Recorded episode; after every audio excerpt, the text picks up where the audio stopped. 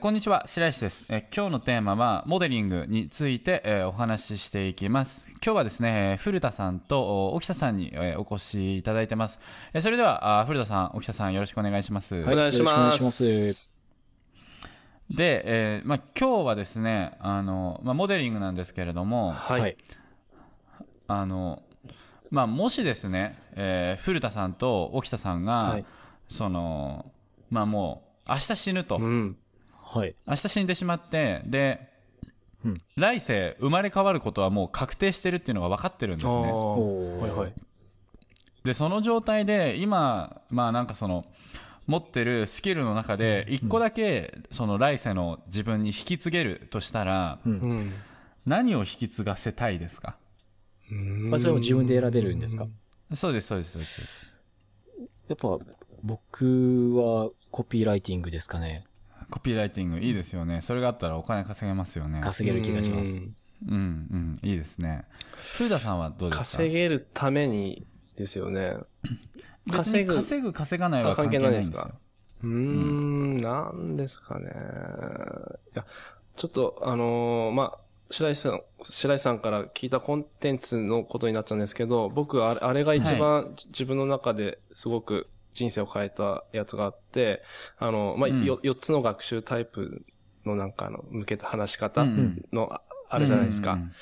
あれをですね、ちょっと引き継ぎたいですね。そしたら、うまくいきそうな、それだけ、はい、あれば、うんはいうん。コンテンツがすごい強くなりますよね。4つの学習タイプあると。はいはいはいですよね。で、人によって、大切にしている、スキルとかそういうものっていろいろあると思うんですけれども、はいはい、もし僕だったら、うん、モデリングですよね。今回のタイトルなんですけど、引き継ぐとしたら僕はもうモデリングだけでいいんですよね。だってコピーライティングもすごい上手い人いてモデリングの技能があれば、うん、真似できちゃうんですよ。そうですよね。4つの学習タイプもそれやってる人を見つけたらモデリングできちゃうんですね。確かになのでモデリングっていうのを1個持っとけば、うん、今ここで例えば今聞いてくれてる方が、うん、俺だったら〇〇だぜとか思ってるわけじゃないですか、うんうん、全部モデリングがあれば、うん、吸収できちゃうんですね。確かにそうですね。はいはいで僕は今、ね、年収1億とかそういう感じになってますけど、はい、ここにたどり着くのに一番役立ったスキルがモデリングだったんですよ。そうなんですね、うん今日はそのモデリングっていうのを、お話しして概念をこう分かってもらってそれを使えるようになってもらうっていう感じになりますので、はいはい僕の中では一番身につけてほしいというかですね、これさえあればもう人生で困ることはなくなっちゃうんで、それぐらいインパクトのあるもんなんでぜひ聞いて実践してほしいと思います。はい楽しみです。はいでですね、モデリングについてジェームズ・スキナーさんのある逸話があるんでそれちょっと紹介するんですけど、読み上げますね。はいある男がリッツ・カールトンの料理長と出会う機会がありました、うん、その日は料理長がフルコースをご馳走してくれその男は大満足、うん、特に特製ソースがかかった白身の魚はほっぺたが落ちるほど美味しかったらしいです、うんうん、その男は料理長に聞きました。この料理を作るのに何年かかりましたか？料理長は答えました。20年です、うん、その男はさらに質問をしました。では特製ソースがかかった白身の魚のレシピを作るにはどれぐらいの時間がかかりそうですか？うん、料理長は答えました。おそらく1年はかかるのではないでしょうか。その男は飽きることなく最後に冗談半分で料理長に聞きました。もしそのレシピを見て私が同じものを作ろうとしたらどのくらいの時間がかかると思いますか？料理長は少し顔を曇らせた後ニコッとしてこう答えました。1時間ですね。これ分かります？分かります、はい、そう一流の人が20年かけてたどり着いたものっていうのを、モデリングさえちゃんとできれば僕たちは1時間で、うん、同じ成果出しちゃうんですよ、うん、できちゃうんですよね。そうですよね。うんうんうん、分かりますね。でまあはいでまあねそのモデリングっていうのは本当にその短縮するんですね、学習効率を非常に。自分一人で頑張ったら20年才能と努力が必要なものを、うんうん、モデリングの議論さえ持ってしまえば一流のものを1時間でマスターすることができちゃうんですね。まあ、とは言ってもそのものによってはモデリングの技能とかによってはその1時間じゃなくてまあ1日かかったりとか10日かかったりとかまあ1ヶ月かかったりねまあ半年かかったりとかまあものによって結構変わると思うんですけれども、まあただ例えばその半年かかるものでも普通の人が半年モデリングかかるものでも今回僕が話すことをしっかりと実践してもらえれば1ヶ月ぐらいで、まあ、僕のペースなんですけど、うん、1ヶ月ぐらいでトップに慣れちゃうんですね、うん、めちゃめちゃ早いですよね。いやめちゃくちゃ早いんですよ普通の人が半年かかるやつを、まあ、1ヶ月とかでできちゃうわけですよね。すごいですよね。そうです、うんまあ、もうちょっと付け加えるならば、はい、普通の人が20年かかるか到達しないものを、うん、モデリングができる人は半年でできちゃうんですけれども、はい、すごいですね。僕の場合は多分1ヶ月ぐらいでできちゃうんですよね、それは結構普通の人とは違うマインドセットとかがあるからなんです、うんうん、でそれができるようになればみんな同じ結果出せちゃうんですよね。出せちゃいますよね、うんうん、できれば、うんうんうん、そうなんで、まあ、その話をちょっとしていくんですけれども、はい書いてほしいんですけれども、はいはい、回答用紙イコール、うん、成果が出ている人間そう、はい、出ている人間はいうん、うん、古田さんとかって、はい成績良かったですか？学校のですか？はい。まあ普通ぐらいですよね。普通。はい。回答用紙見たいなとか、ガリベン君とかの、はいはい、やってるのって回答用紙ですよね。そうですよね。はい。覗き見してました？いや、して、いや、チャンスがあればしたかったですね。でも、うん、まあ、しようとはしてましたね。なかなかできなかったです。僕はあれですよ、はい、下敷きで反射したらちょっと見えるかなとかかなりいろんなこう工夫と細工をして、うん、回答用紙をチラチラ見てましたよ。いやでも確かにどうやったら見れるだろうとは毎回考えてましたね僕それしか考えてなかったですよねそれであれですよ、うん、大学はその戦略で卒業したんです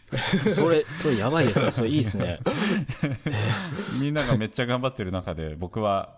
それをみんながそのスペイン語だったんですけど、はいはいはい、みんながそのスペイン語ってもう習得するのに語学なんで、うん、真面目にやろうとすると、うんまあ、2時間とか200時間とかかかるんですよね。簡単に言うとかかりますよね、うんうんうん、そうで僕の場合その6年目に卒業してで2年の時に習ったやつを6年の時にやっても1年のも覚えてないから全部やり直しなんですよね。あこれはもう大学から削除されるリスクがあったとしても、うんうんうん、これ音声で喋ったんや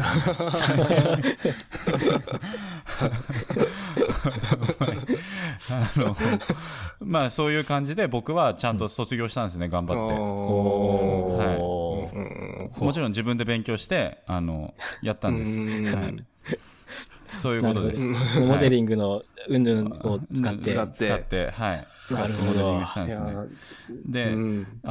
要は僕たちはカンニングしたいじゃないですか。したいですだから200時間とかねかけてスペイン語勉強するよりも、うん、カンニングしたらもう30分で終わりなんだから、うんうんうん、自分一人で200時間考えるのモデリングっていうかカンニングできるとか他の人の回答用紙見れるって分かってたら、うんうん、自分で試行錯誤して勉強しないですよね。しないですね。普通なんかこう、なんか鉄と前にこう、徹夜でやったりとかみんなしますけど、うん、その徹夜で一生懸命やったやつのこう、チラ見しちゃったら、もうなんか、もう自分のもんですもんね。うん、そう。で、世の中は、回答用紙だらけなんです。あー。へー。至るところに回答用紙が歩いてるんですよ。歩いてるんですね。そう。4つの学習タイプの回答用紙も歩いてるし、うんうん、コピーライティングの回答用紙も我が物顔で歩いてるんですよ。あー、じゃあそれを盗めるチャンスはあるってことなんですよね。そうです、うん、そうですそうです。盗めるチャンスはあるってことです。で、結果的な答えを言っちゃうと、はい、成功してる人がやってることが回答用紙なんですね。自分が得たい結果を出している人がやってることを残したものがそっくりそのまま回答用紙なんです。うんうんうんうん。その回答用紙があるんだから、うん、それをカンニングして同じことをすれば、うん、そのカンニングしたのと全く同じ成果を出すことができるんです。って言っても、うん、誰もやんないんですよね、なんか。ああ、そうですね。うん、不思議でしょうがないんですけど。はいはい。そうですね。今なんか聞いて思ったんですけど、なんか確かにこう、すごく、まあ、YouTube とかでもすごく、いい動画作る人たくさんいますし、なんかコピーライティングとかでもすごく売れてるのとかってあるんですけど、まあその何ですかね、このモデリングをするといってもこうなんか漠然となんかどうやっていいのかなっていう風になっちゃうんですね。そうですよね。うん、そういうのやり方もわからないし、なんか真似しちゃうとなんかパクったみたいな感じでなんか言われるのもなんか嫌だなみたいな、うん、そういう気持ちもありますね。OK で。書いてほしいんですけど、特に古田さん、はい、パクった俺イコール、はい、イコール超賢い。おあ、賢い作業なんですね、パクるっていうことは。賢すぎる作業です。なるほど。うん。パクらない俺、書いてください。はい。パクらない俺。イコール。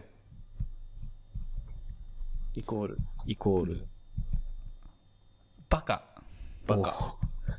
トンマですよ。ドジ。間抜け。ああ、なるほど。どう感じました？いや、ここまでかっていう感じですけど、でも、そうですね、パクって、まあ、なんか、うん、回答用紙あんのに、パクらないっていうのは、うん、バカで、トンマで、ドジで、間抜けなのかっていう気分ですね。受け入れられました？これで価値観変わりました？マインドセット変わりましたか？うん、超賢いって言われるとなんか、うん、そうですね。パクるイコール超賢いんですよ。うん、パクるイコール、偉いんですよね、むしろ。パクるイコール、うん、ビジネスの最上級戦略なんですよ。みんなパクってるんですよ。みんなパクってるんですか？いや、その一流企業は。iPhone 出ますよね。はい。アンドロイド出ますよね。はい。これなんですか？ダメなんですか？いや、これパクるイコールどっちだと思います？これは賢い方じゃないですかね。うん。これ OK です。iPhone 出ますよね。はい。俺、我が道を行くぜとか言って、ずっとガラケーのまま、よし、じゃあちょっとボタンを少なくしておじいちゃん対応みたいな、オリジナル行ったぜみたいな。はい。賢いですか？オリジナル偉い？どうですか？それはなんかリスクがでかい気がします。なんかどっちかというと、はい、強がってるだけみたいな。バカ、間抜け、トンマ、アホっていう方に近くないですか？近いですね。そうですね。そうですね。ラーメンがつけ麺めっちゃ流行りだしましたみたいな感じで言ってる中で、いや俺はつけ麺とかじゃなくて、昔ながらの醤油ラーメンとかいう感じでインスタント麺とか出しちゃうみたいな。それはなんかちょっと違いますよね。違いますよね。やっぱり。でもそのつけ麺、そう、つけ麺流行り出しますよね。つけ麺流行り出した瞬間に、これは来ると思って、俺もつけ麺に変えるんですよ。うん、はいはいはい。うんうんうん。まあなんか、うん、うん、そっちの方がいいなって気がします。賢いですよね。だから流行ってるものをやった方が、それはあれですもんね。売れる可能性は高いですよね。簡単に考えてね。うん、そうですね。はい。うん、そうそうそう、ね、ソーシャルゲームが流行ってきました、うんうん、って中でガラケーのゲーム開発してるのはおかしいんですよ。ああ、おかしいですね。だから基本的にその僕たちの使ってる製品は、うんうん、ほとんどが、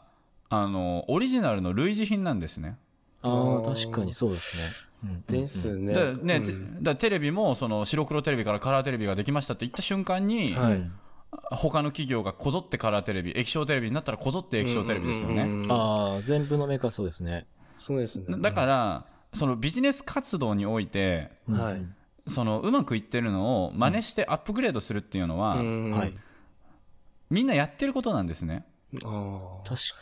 かに。言われてみたらそうですね。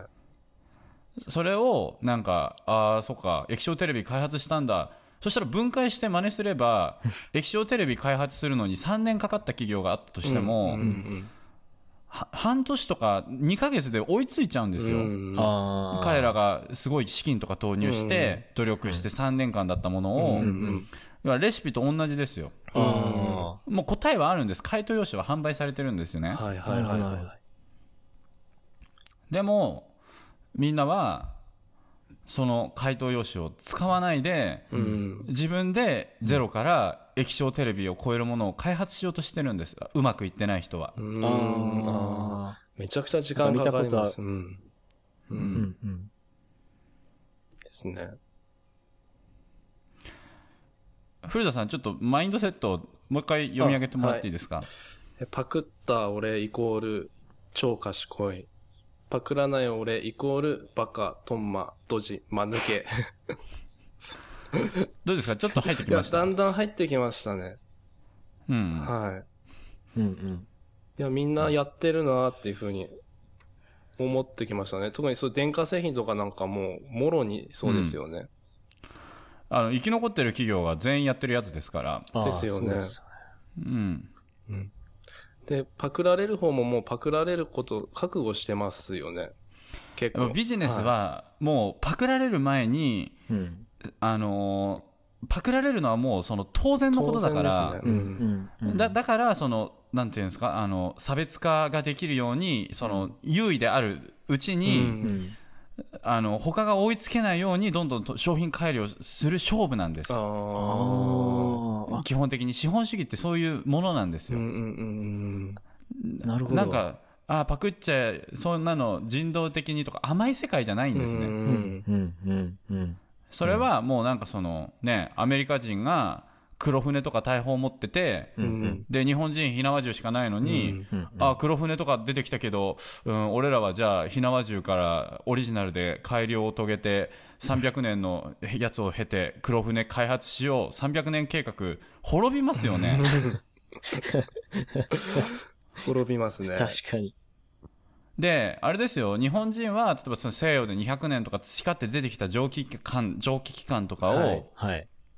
黒船がドカーンってなって、うんうん、あ、このままじゃ植民地になっちゃうとかいう感じで、うんうん、30年ぐらいで縮めたんですね。西洋に追いつけ追い越せで明治時代縮めたんですよね、うんうん、あ、はいはいはい。それをオリジナルが大事なんて言ってたら、うんうん、超賢くないですよね。賢くないですよね、うん、ですね。そう、ビジネスっていうのは戦争と同じなんですね、うんうん、簡単に言うと、うんうんうん、だから敵の最新兵器が出てきたら、うんうん、すぐに真似しないといけないんです、逆に、うん、あ、なるほど。もうセールスレターとかビデオが流行ってる中で、あ、そのセールスレターとかもデザインがすごい良くなって最新兵器が出てきてるのに、うんはいはい、なんかその従来 のゴシック体と明朝体しか使ってないレターのままでいたら売れないですよね。うん、ああ、確かに。そうですね、うん。うん。そういうもんなんですね。うん。うん、そうですね。で、そのパクったものをなんかさらにそれ付け加えることによってちょっとなんかパワーアップさせれて、うん、そうそうっていうような感じでやっていけばなんか元のものよりもなんかよくできる可能性もなんか出てきますよね。ありますよね。あります、うん、ありますあります。まあパクリのアップグレードで基本的にかなりうまくいくんですね。まあでもそのパクリのアップグレードが回りしまくってる中でパクリのアップグレードしてもだんだん意味ないアップグレードになっちゃうんで、しばらくするとその突然変異じゃないですけれども、まあ要はそのガラケーがなんかいろんな要素をこう増やしてたけれどもなんかね、だんだんもうなんかみんな写メモードついてきたし、もう何が違いがなんかよくわかんない、画素数もう別にいいし、テレビのワンセグもなんかっていう感じになってきたときに突然変異の iPhone っていうのが出てきて一気にそっちに流れたみたいな感じで、まあなんかメタルフォーシスみたいななんかよくわかんないですけど、そういうのも必要なんですけど、ただ基本的な戦略は一番手の真似をしてアップグレードするだけでいいんですよ。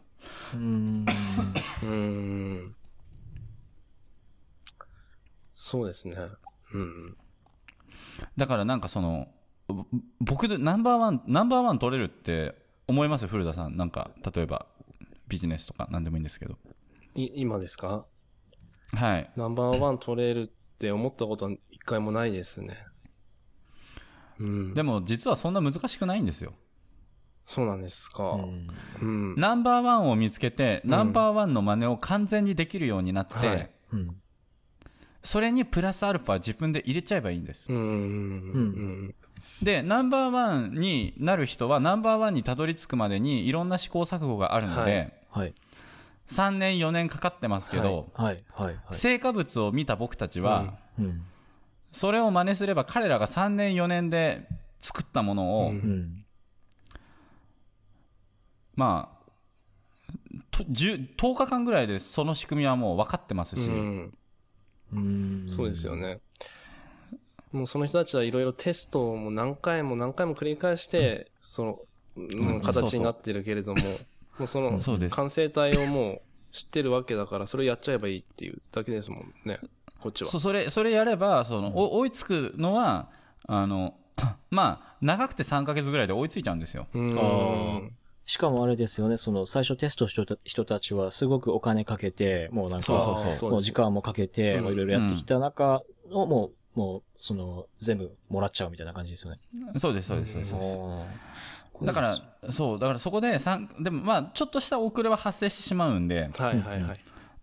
だナンバーワンにいる人はその他の人が真似してる間にもっとさらにアップグレードしたりとか、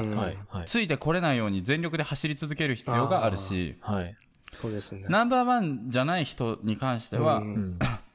とにかく真似して、うん、そこまでたどり着いて、うんうん、そのナンバーワンの人よりも早く走る何かを見つければ、うん、ナンバーワン取れるんですね。ちょっとナンバーワン身近になりました。そうですね、うんうん、なんかナンバー2にはなれそうな気がしてきましたね。はいはいはいはい。あ、ですねですね。はい、本当に、うん、なんか丸パクリというか、うん、もう完全に同じものだったらなんかできるかなっていう気がしてきます。うんうんうん、そう。で、それでその、ナンバーワンのやつを完全に真似したものと、うんうん、ナンバーワンを完全にした真似したもの VS、はい、俺がオリジナルで作ったもの、うん、どっちがレベル高そうですか？それは、ナンバーワンパクった方です。そうですね。間違いないです。古田さん、ちょっとまたマインドセット読み上げてもらってもいいですか？はい、読みます。はい。パクった俺イコール超賢い、パクらない俺イコールバカトンマドジマヌケ。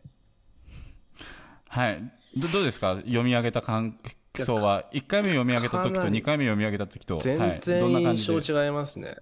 もうかなりもう、なんかもうそうだっていうふうに今思ってますね正しい、うん、大下さんなんか印象変わりました？いやそうですねうん、そうですね、なんかパクった方がいいって考えてはいるんですけどいたんですけど、うんまあ、なんかこうなんかお前パクっただろうって言われるのにビビってたなっていうのにちょっと今気づいて、まあなんか、うん、いやでもなんか、うん、パクった方がなんか勝ちじゃんみたいなそんな、うんうん、気分に今なってます。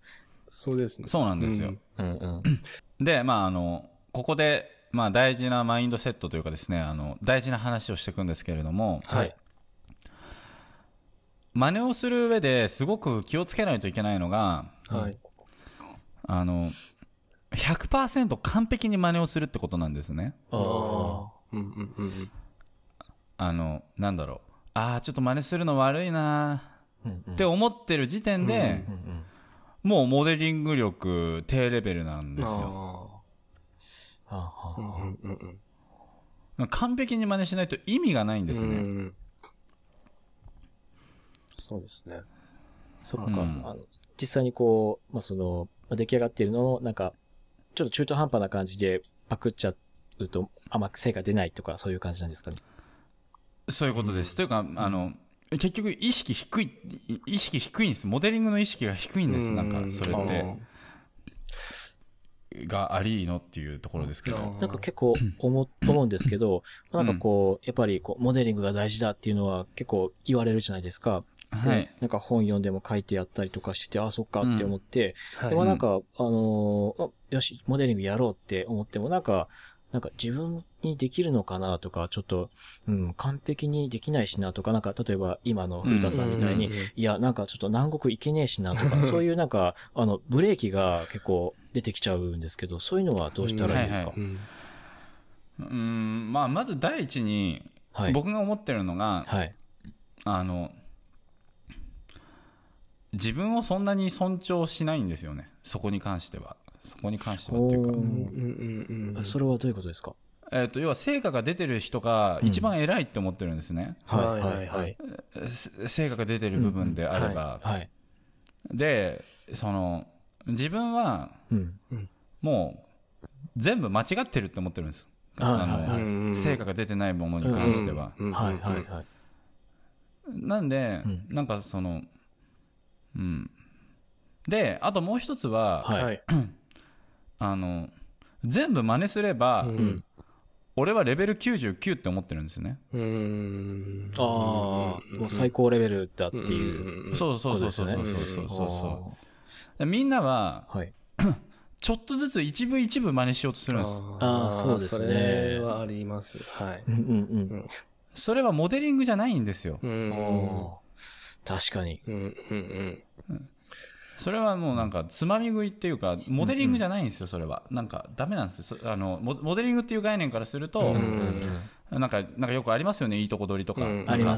僕もやってたことあるんですけど、はいはいはいはい、それは何の役にも立たない、クソの役にも立たないですね。確かに、わかります。ダメなんです、うん、もう真似するって決めたら、はい、自分と違うところを全部真似すればレベル99なんです、うん、で自分と違うところが結構たくさんあるんです。レベルが高い人ほど、うん、で、うん、自分との差がある人ほど真似しないといけないところたくさんあるんですけど、はいはいはい、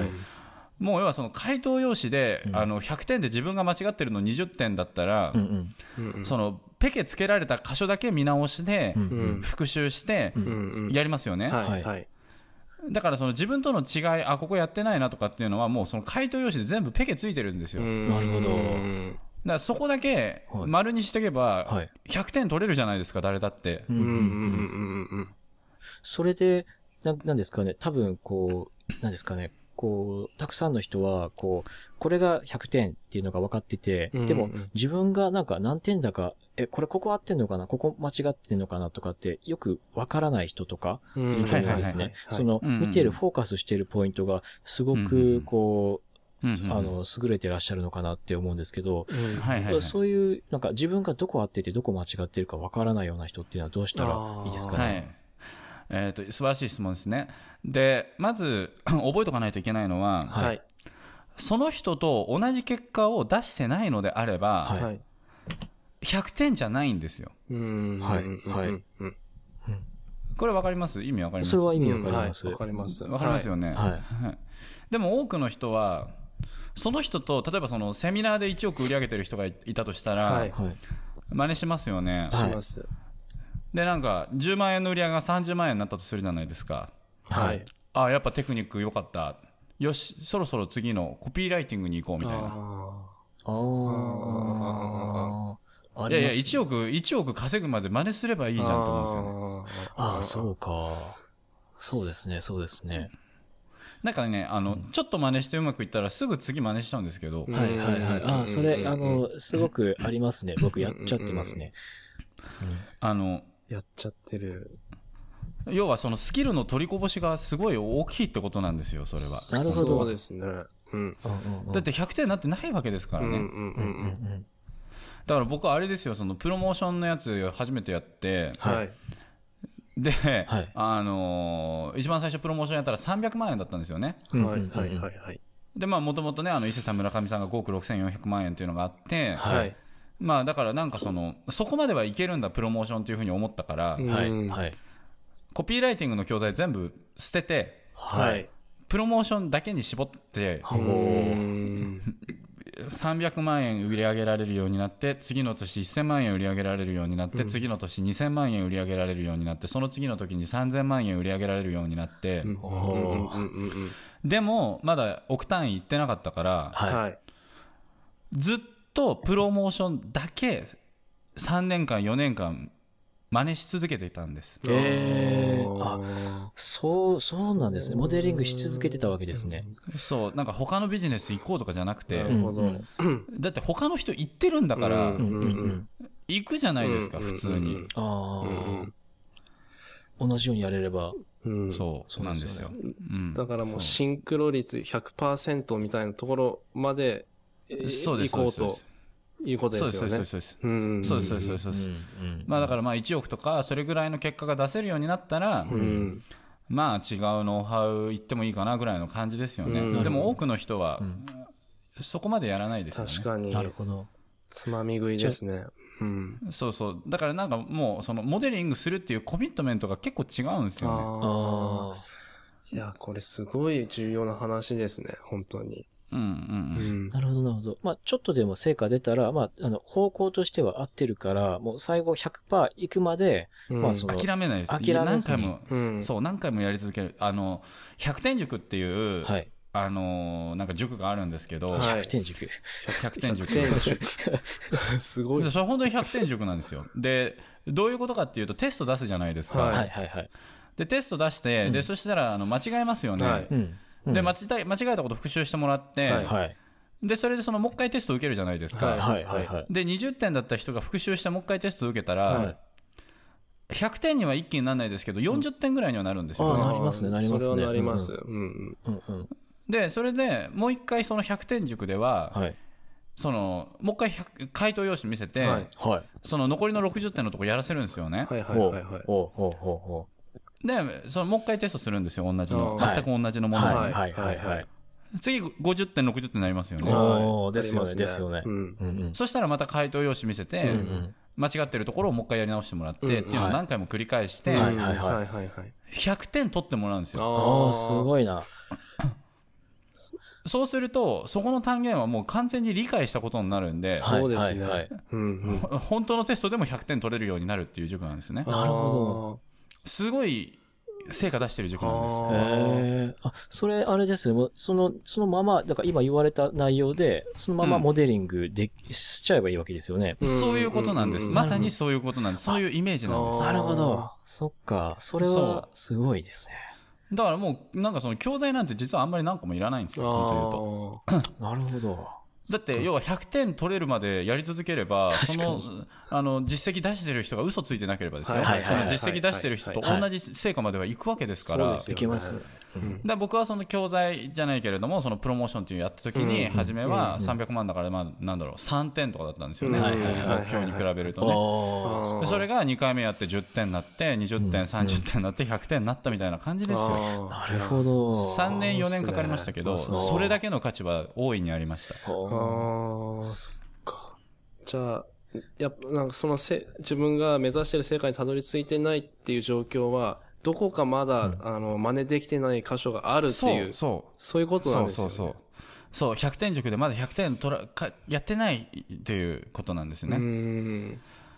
で多くのその授業は、はい、なんかはいテストやります勉強しますそして結果が出ましたドン60点ああ俺はこれだペキ見直しません終わりですよね。うんそうですそうです、うん、で教材と同じですよね。同じですね。はい教材ですこれが答えですはいで実際やってみましたドンはい全然収益出ません1点でした、うん、はい終わりじゃあ次の教材行きましょう。ああ全く同じですね。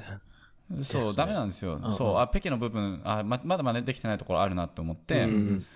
真似してあ次は5点になりましたというかその1回きりで終わりじゃないんで、うんうん、何回も何回もチャレンジするんですよね、うんうん、なるほど、うん、でだからそのチャレンジ要はテストっていうものがあるから、うんうん、自分が足りないのが分かりますよね、うん、はい分かります、はい、だからその変えるポイントを見つけられるんです。2回目やったらもっと、うん、ああなるほど、うんそうかしかもテストだって考えたらまあちょっと失敗じゃないですもんね。うん、だから要はその、うん、チェックなんですよどっちかっていうと、うん、チェックあここまで行ったっていう。なるほどそっかそっか、うん、ですね。そうだから僕もそのナンパをこう、はい、するときに、はいはい、まあ岡田直也さんという人がいて、はい、でその人がすごいクロージング率高いっていうことはもうその知ってたんで、はい、この人を真似しようと思ったらもう自分と違うとこだらけだったんですよね。でねおい落としたよケツから転がってきたとか言ってじゃがりこ見せてっていうのを、はい、1回目やった時に、うんはい、なんか10人声かけても全くうまくいく1人ぐらい反応してくれたのかなそのぐらいでなんかおかしいなと思ってでそれでなんかやっぱり聞き直したりとかして、うん、あ声のトーンがちょっともうちょっと低かったとかなんかその答え合わせするんですよね、はいはいはいはい、回答用紙と答え合わせずっとしてたんですよ、うん、で、はいはい、なんか岡田さんの場合は落としたよって言った時に振り向いてくれるっていうかその分かってくれるけど、はいはいうん、なんか自分の場合はその落としたよっていうの気づかれなかったりとか、うん、なんだろうな空耳みたいな感じで終わっちゃったりするけど、うん、この違いなんだろうとか思って明らかに違うぞとか思って、うん、でそれでその直接本人に聞いたりとかしてあそれはその自分が前に追い越すようにしながら、うん、じゃがりこを見せるんだよみたいな感じで教えてくれるわけですよ。赤ペン先生がいるわけですよね。はいはいはいはい。そうでそこであじゃあそうやってやるんだなとか思ってそうやってやるわけですよね。なるほどなるほど。で はい、それでもうそのどんどん差を縮めていくっていうことですね。はいうん、でそのために50万ぐらい払って個別コンサル入ったりとかも、まあ、僕の場合はしたんですけど、まあ、お金がないうちは、まあはい、とにかくその自分で分かる範囲で、はい、音声聞いてやってあ今ちょっと話すスピードが実は岡田さんと違うぞとか、はいはい、あ話す声のトーンちょっと俺高くなってるなもっと低くしてみようとかなるほど、はいはいはいはいそうなんかその自分のやつを録音したりとかしてその違いとか調べたりとかしてっていうことをやっていけばなんとなく見えてくるんですよね。なるほどそこまでやってる人その自分の声取るとかそこまでやってる人もなかなかいないですもんね。うんそうですねあんまりいないですよね。うんうんそうでもやっぱりねおい落としたよとか言っちゃってるわけですよ。なんか違うじゃないですか、はいはいはい、違いますね、はい、違いますよね。そうだからそれをまあねするように していったときに、はい、スコアがどんどん上がっていって、はい、今までナンパとか全然できなかったのに、うん、まあ本当に、まあまあ、結構うまくいくようになったって感じですよね。おーなるほど。で、まあ、他にももう一件話すと例えばそのセミナーの販売っていうの僕あんまりやったことなかったんですけど、はい、本来は、でまあ、SBC っていうね、セミナーの教材っていうか、まあ、なんかブートキャンプみたいなのがあってそれ参加したんですけど、はいはい、なんかその室内の温度は18度だったりとか、うん、机はなかったりとか、はいはいはいはい、なんかそのドラを作ってたりとか、うん、チーム制があったりとか、うんうん、なんかしょっちゅうお客さんに挙手させてたりってあるとか、はいはいはいはい、なんかリーダーを決めさせるとか、うん、一番最初になんかその面白そうなアクティビティがあったりとか、うん、BGM がかかってたりとか、うん、すごいいろいろたくさん普通のセミナーとの違いがあったんですよね、うん、16点ぐらいあったんですよ。今まで自分が考えてたセミナーとの違いが16点あったんですね。でそのセミナーを聞いた、はい、その1ヶ月以内にドラ借りて、はいはい冷房をつけて、うんはいはいはい、でその資料とかも穴埋め式で今まで用意全くしてなかったのを資料とかも用意するようになって、はいはいはい、で講師が喋るときにはその譜面台とか用意をして、はいうん、でそれでその、ね、なんか変なダサいところに立ったりとかそのパソコン見ながらとかじゃなくして、うんうんうん、机全部撤去して、はい、椅子だけにさせて、はいはいはい、でそれでその冷房を18度に設定して教師とかさせて一番最初にアクティビティやってチーム作ってリーダー決めて、うんうんっていうのをもうそのままそっくりやったんですよ。はいはいはいはいはい。でその結果、うん、一発目のセミナーで、うん、何人50人ぐらいかな、52人のあれで、600万ぐらい出したんでしたっけ、70人ぐらいのセミナーで10万円のやつが52人ぐらいに売れて、はい、やばいですね。そうそうそう、でその52人のセミナーで全く同じ感じでやって、うんまあ、プロモーションもちょっと入れたんですけどね、うん、その時は、はいはいはい、そこでまあ大体まあ入金で2400万ぐらいになったわけですよね、うん、50何人の合宿セミナーで、うんでまあ、この前のも普通にやって40人ぐらいで、うんまあ、1000万ぐらい の, その入金が入るような感じになるわけですよ。はいはいはいはい、はいだからそのセミナーのやつあったらその真似するポイントたくさんのを全部愚直に全部真似して全部やったんですね。あでもみんなやんないんですよ。ドラとかも注文しないし結局チームリーダーとかも作んないし挙手とかもさせないし、はい、BGM もつけないし、はい、なんか1個ぐらいしか真似しないんですよね。心に響いた。確かにそうですね。だからみんなそう回答用紙あっても1点しか取れないんですよ。でも僕は100点取るんですよ。100点取るまでやるんですね。で一発目から100点取ろうとするんです。そういうマインドセットなんですね。そうそう一発目から100点取るのが大事なんです。なるほど。だんだん慣れてきたらとかじゃないです。一発目から100点取るんですよ。今すごい腑に落ちたんですけど、その70人ぐらい集めた時のセミナーで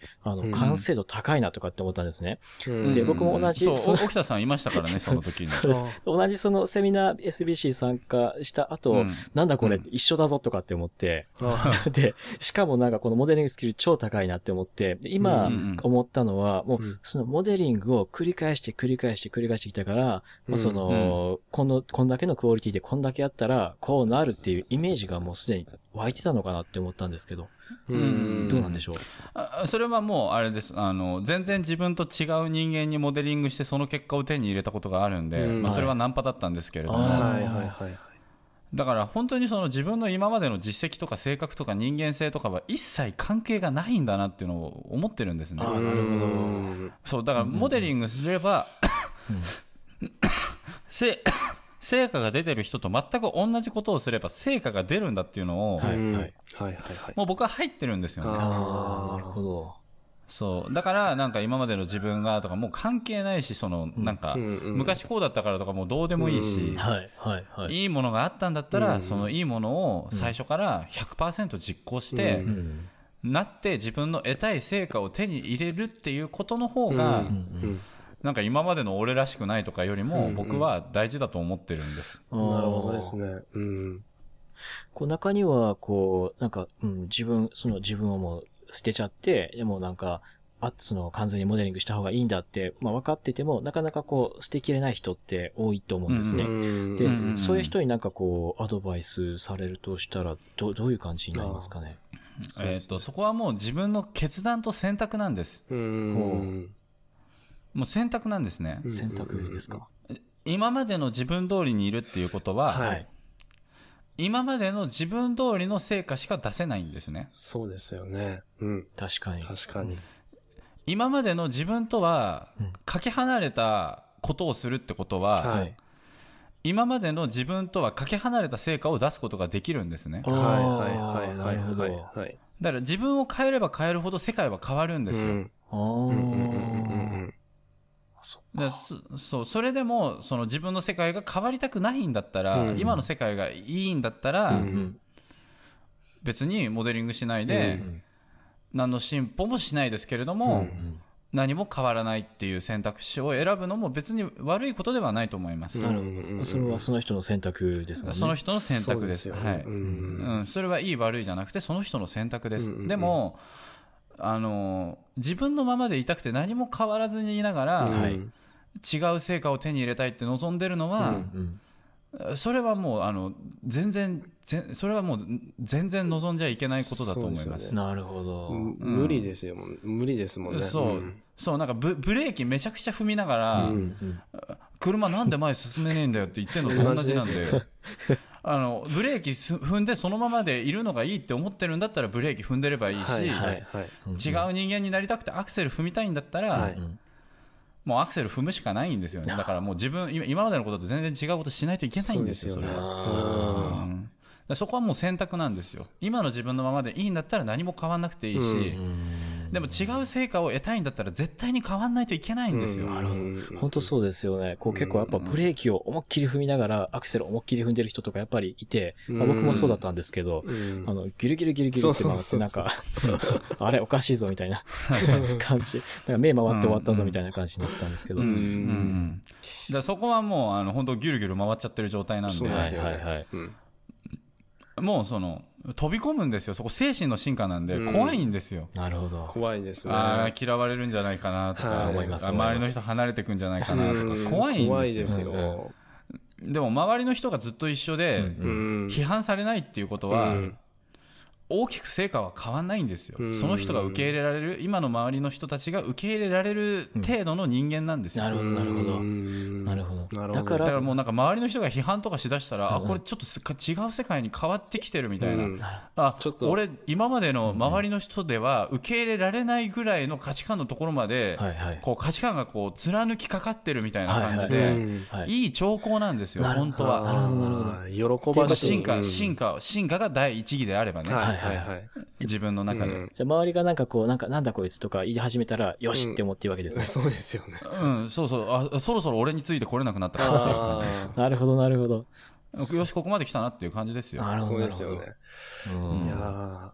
なんかいや勇気が湧いてきました。なんかもう別に恥ずかしいとか、うん、そういうことじゃないですよね。なんかじゃないです、うん、もうそれになりたかったらもうやれってことですよね、うん、なればいいそうなればいいんですよね。もう一発目からもう高校デビューしちゃえばいいんですよ。あなるほどですね。あそうそれいいですね。もう徐々に変わるとかじゃなくてもう一発目から高校デビューするんです。なるほど高校デビューはダサいと思ってたんですけど、うん、高校デビューイコールかっこいいんですね。もう高校デビューイコール最強ですね。最強ですね。あそうか、うん、あそれはいいですね。うんうん、いやもうどんどんみんなに高校デビューしてほしいですね。あそうあれどうしたの変わっちゃったねって言われたら、うんうんうんうん、俺賢いって思うんですよ。それあいい感じできてるなって思いますよ。で成果も絶対変わるんで、はいはいはい、で覚えておいてほしいのは、はい、誰かにね批判されたりとか、はい、そうやってこうなんかひどい人間だっていう風にね、うん、周りの人が言うようになったとしても、はい、それは価値観が変わったってことなんで、うんうんうん、でまた自分が変わった価値観と似たような人を引き寄せるんです。人間って同じ価値観の人たちと一緒にいるんで、うんはいはいはい、だからいなくなっても入ってくるんです絶対。あ心配しなくてもいいっていうことですね。心配しなくていいんです。で新しいところに来た人の方が、うんはい、大体そのレベルは高くなってるんですよ。ああそうですよね本当そうですよね。そうですね、うん、まあねなんかその ずっとね、うん、そのジモッティと一緒になんか生涯変わらない友情をなんか育みたいという気持ちが強くて今が満足今の暮らしが満足なら別に変わる必要はないですよね。そうですね。でもジモッティとずっと一緒にね仲良くやってたい。でも、うん、ジモッティと一緒に仲良くやってるその水準が、うん、なんかあんまりお金がなかったりとか、うんうん、なんかいつもそのお金で苦労してたりとか、うんうんうん、っていう感じで、うんうん、ちょっと良くないななんかもっとやりたいな、なんかもっと時間も欲しいし、うんはいはいうん、もっと好きなとこ行きたいし、もっとお金欲しいし、もっと好きなことやりたいし、うんうんうん、って思ってるんだったら、うん、もうジモッティから離れないといけないんですよ、うん、あそうですよね、そうですね、うんうん、ずっと同じになっちゃうんですね、そこで一緒に入れるっていうことは、うんうんうん、なるほど、成長したいのか、まあ、その仲良く今のままでいたいのかっていうことを比べるわけですね、うん、意識的に、うん、そうですそうです、うんうん、そうで成長したいんだったら、はい、もう行けばいいんですよ、うん、嫌われるかもしれないけどね地元の人たちに、はい、でも必ず新しい出会いとか新しい世界がそこには待ってるんです、うん、あはいはい、そうですね、そう言ってもらえると安心できますよね。いや安心できます、うんうん、かなり背中押されますね。うん。うん、ですね。うん。そうですね。はい。うん。大体こんな感じですね。なんかありますか？いや、もうあれですね。180度ちょっとパクリっていう概念が今回の音声で変わったって感じです。うんはい、うんうん、よかったです、うんはい、やっぱなんかこうモデリングってこうすごくまあ最強のテクニックだみたいなこう話をしててもまあなかなかこうできなかったなんでかなって思ってたらまあブレーキかけちゃってたりだとか、まあ、そういうのがやっぱりこう、うん、ある人もまあ僕だけじゃなくてまあいるのかなって思ってたんですけど、まあ、今回のこの話を聞いてまあなんかパクった俺超賢い偉いみたいな、うん、これがもう自然になってきたら、うん、もう自然に行動できて、まあその結果価値観が変わっていって、うんまあ、価値観変わってもなんかさらに友達増えるみたいな、すごくいいサイクルに入るのかなっていうのが、うん、ちょっとイメージできました。うん、よかったです。はい。はい。本当モデリング最強なんで、うん、もうどんどんね、変わる瞬間はちょっと怖いって絶対出てきちゃうものなんですけど、うん、はいはいはい。めんどくさいとかなんかねいろいろあるんですよ。でもエネルギー高くしていい健康状態で、はいはい、してればもうどんどん真似できるんで、うん、で本当もう高校デビューをこういきなりするような感じで、うん、もうなんかね自分変わっちゃいけないとかね思ってる人昔僕そうだったんであるんですけど、もう変わればいいんですよ、うん、変わっていいんですよ。もうなんか過去もどんな人間だったとか関係なくて、はいはい、その変われば変わったなんかその過去こうだったからとか関係ないんですよ。現状しかもう見ないんですよ基本的に。だから過去なんかどんなのあったとしても、はい、こうチェンジすれば、はい、チェンジした人間にふさわしい生活に変わるんですよ。だからどんどん変わっていった方が賢いんですよ、はい、なるほど。どういう風に変わればいいのかっていう回答用紙はうじゃうじゃ歩いてるんですよ、はいはいはいはい、だから真似すればいいんです。なるほど。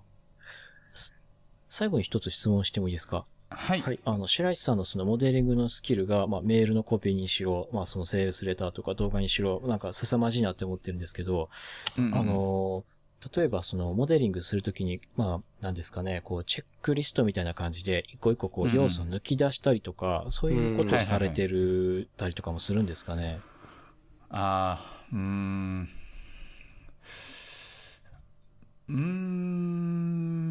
あなんかあんまりないんですけれども、はいはい、ただ一つ僕がうまくいった成功事例として答えられることがあるとすれば、はいはい、モデリングは1回で完了しないことの方が多いですね。なんかなるほどですね。2回3回4回5回6回7回8回って真似します。だから要は 100点軸で20点だったからもう一回提出して40点、ダメだったから60点、80点みたいな形で諦めないっていうか、なんかそのモデリングしきるまでは終わりがないと思ってます、うん、じゃあもうあらかじめもう10回モデリングするぞぐらいの勢いでやった方がいいっていうことですかね。うんうん、2つあります。まず1回目から完全にモデリングするぞっていう意識で臨むっていうのは大事です。そうですよ。でもなかなかできないんで実際、うんうん、なんか自分では分かってない部分を分かってるんで基本的にそのモデリング対象者は、はいはいはい、だからここが違うなっていうのが分かってやってみてもまだうまくいかないことっていうのが結構あるんですよね。ありますあります。でもそれはそのできてるところがあれば、なんかできてないところも分かりやすくなってるんです。テスト結果があるから。ああ、なるほど。一回やってるからチェックができるんです。なんか改めて聞いてみたら、ここは真似したけどここできてないなとかっていう、新しい真似できてないところが見つかるんですよ。なるほどですね。ほとんどこう振り返ってチェックし直さないですもんね。そこをちゃんとそう、終わったら、はあ、ダメだとか言って、次の教材だとか言うじゃないですか。だから、いつまでも2、3点で終わっちゃうんですよ。新しい教材学んで、また2、3点。新しい教材学んで、また2、3点。そういう人たくさん、見てきました。僕もそうでした。そこは違うんです。もう、真似しきるんですよ。なるほど。で、一回真似しきっちゃえば、モデリング分かっちゃえば、はい。どの教材やったとしても結果が出るのはもう間違いないんで、どう考えても結果出るんで、真似しきっちゃえば。なるほど。いやー、まるっきりちょっと全然違うことをしてました、本当に。今まで。だから、なんか真似したってバレないようにやろうっていう感じでずっと。ありますね、ありますね。ありますよね。ありますだけど、いや、これから、なんかどこが真似できるかってところになんか、焦点を当てて、なんか物事を見ていけそうです。はい。はい、それは素晴らしいことです。はい。でもこれ本当何でもそうですよね。さっきの白井さんのナンパもそうですけど、まあ、スポーツとかもかなりそうだなと思うんですよね。まあ、僕、サッカーとかやってたんですけど、なんか好きな選手がいるんだったら、その好きな選手を、もう生活の部分からもう、モデリングする必要がありますよね。本当に朝起きて何してるかとか。でも僕たちはその、なんかプレーだけ、なんかそのいいプレーの部分だけに目が行きがちで、そこだけパクるんですよね。だからもうそのつまみ食いですよね。で、全然その人には近づけないで。いいですね。いいですね。で、もうそういう、だからいろんな選手のなんか、その光る部分だけを、つまみ食いして、なんかちょっとした、なんかテクニックみたいなことをやるんだけれども、まあ、もうそれはただの小手先だけのあれになってて、それだったら本当に目標とする選手がいるんだったら、その人を、もうその人により近づく精度を上げていくことを、に集中した方が、もうその人に近いプレーを、まあ、スポーツであれば、できるようになるっていう。いいですね、いいですね。そうです、その通りです、素晴らしいです。はい。これがモデリングの極意ですね。今言っていただいたことだと思います。はい。そうなんです。生活習慣からモデリングしていかないといけないんですよね。そうですよね。それじゃその人にはなれないですもんね。なれないんですよ。そう。だからイチローになるためには一本足打法とかじゃなくて、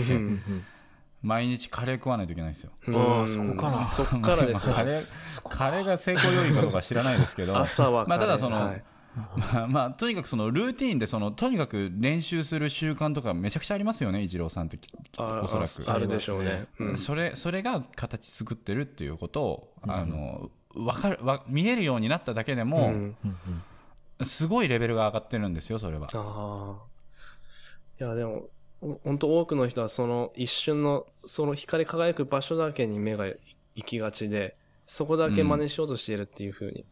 なんか感じますね、本当に。自分もそうだったんですけどね。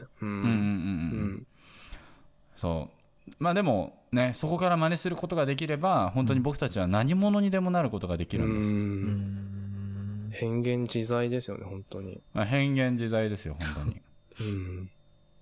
や、すごいな。だからもうそういう、なんかスポーツでなんかプロを目指す人とかにもちょっと伝えたいなっていうふうに思いました。いいですね。これは本当すべてのジャンルで応用可能なんで。まあだからやっぱりその僕も YouTube 系で喋るときはちょっと違いますよね、トーンが。なんか、井口とか言ってるときとか、なんかその、ちょっとなんか感情的に喋るじゃないですか。はい。あれは YouTuber 真似してるからなんです。なるほど。だから真似する対象が違うから変わるだけなんですね。僕がこういう性格だからとかはもう本当どうでもいいんです。僕はさすがはとか別になんか普段あんまり言わないんですよ。割と淡々としてるんですよ。ただモデリング対象がそれだからそっちを出してるっていうだけなんですね。なるほどですね。そこに感情は別にあまりないんですよ。いいですね。う自分は捨てちゃっていいってことですね。うん、うん、そうそうそうそうそう。ああ、それ最強ですね。自分捨てられれば、うん、適切な戦略が取れるようになるんです。なるほど。そう、自分があるから、うん、適切な戦略を取る制限をかけちゃってるんです。うん、なるほどですね。いやだから白石さんがもうものすごいスピードでなんか突っ走っていけるなんか源が今日分かったような気がして、うんうんうんうん、はい、もうだからそのやり方を真似すれば僕もそういうスピードでどんどんいけるんだなっていう、はい、はい、思いました。その通りです。はい。はいよかったです、というわけでですね、今回は以上になります。最後まで、お聞きくださいまして本当にありがとうございました。ありがとうございました。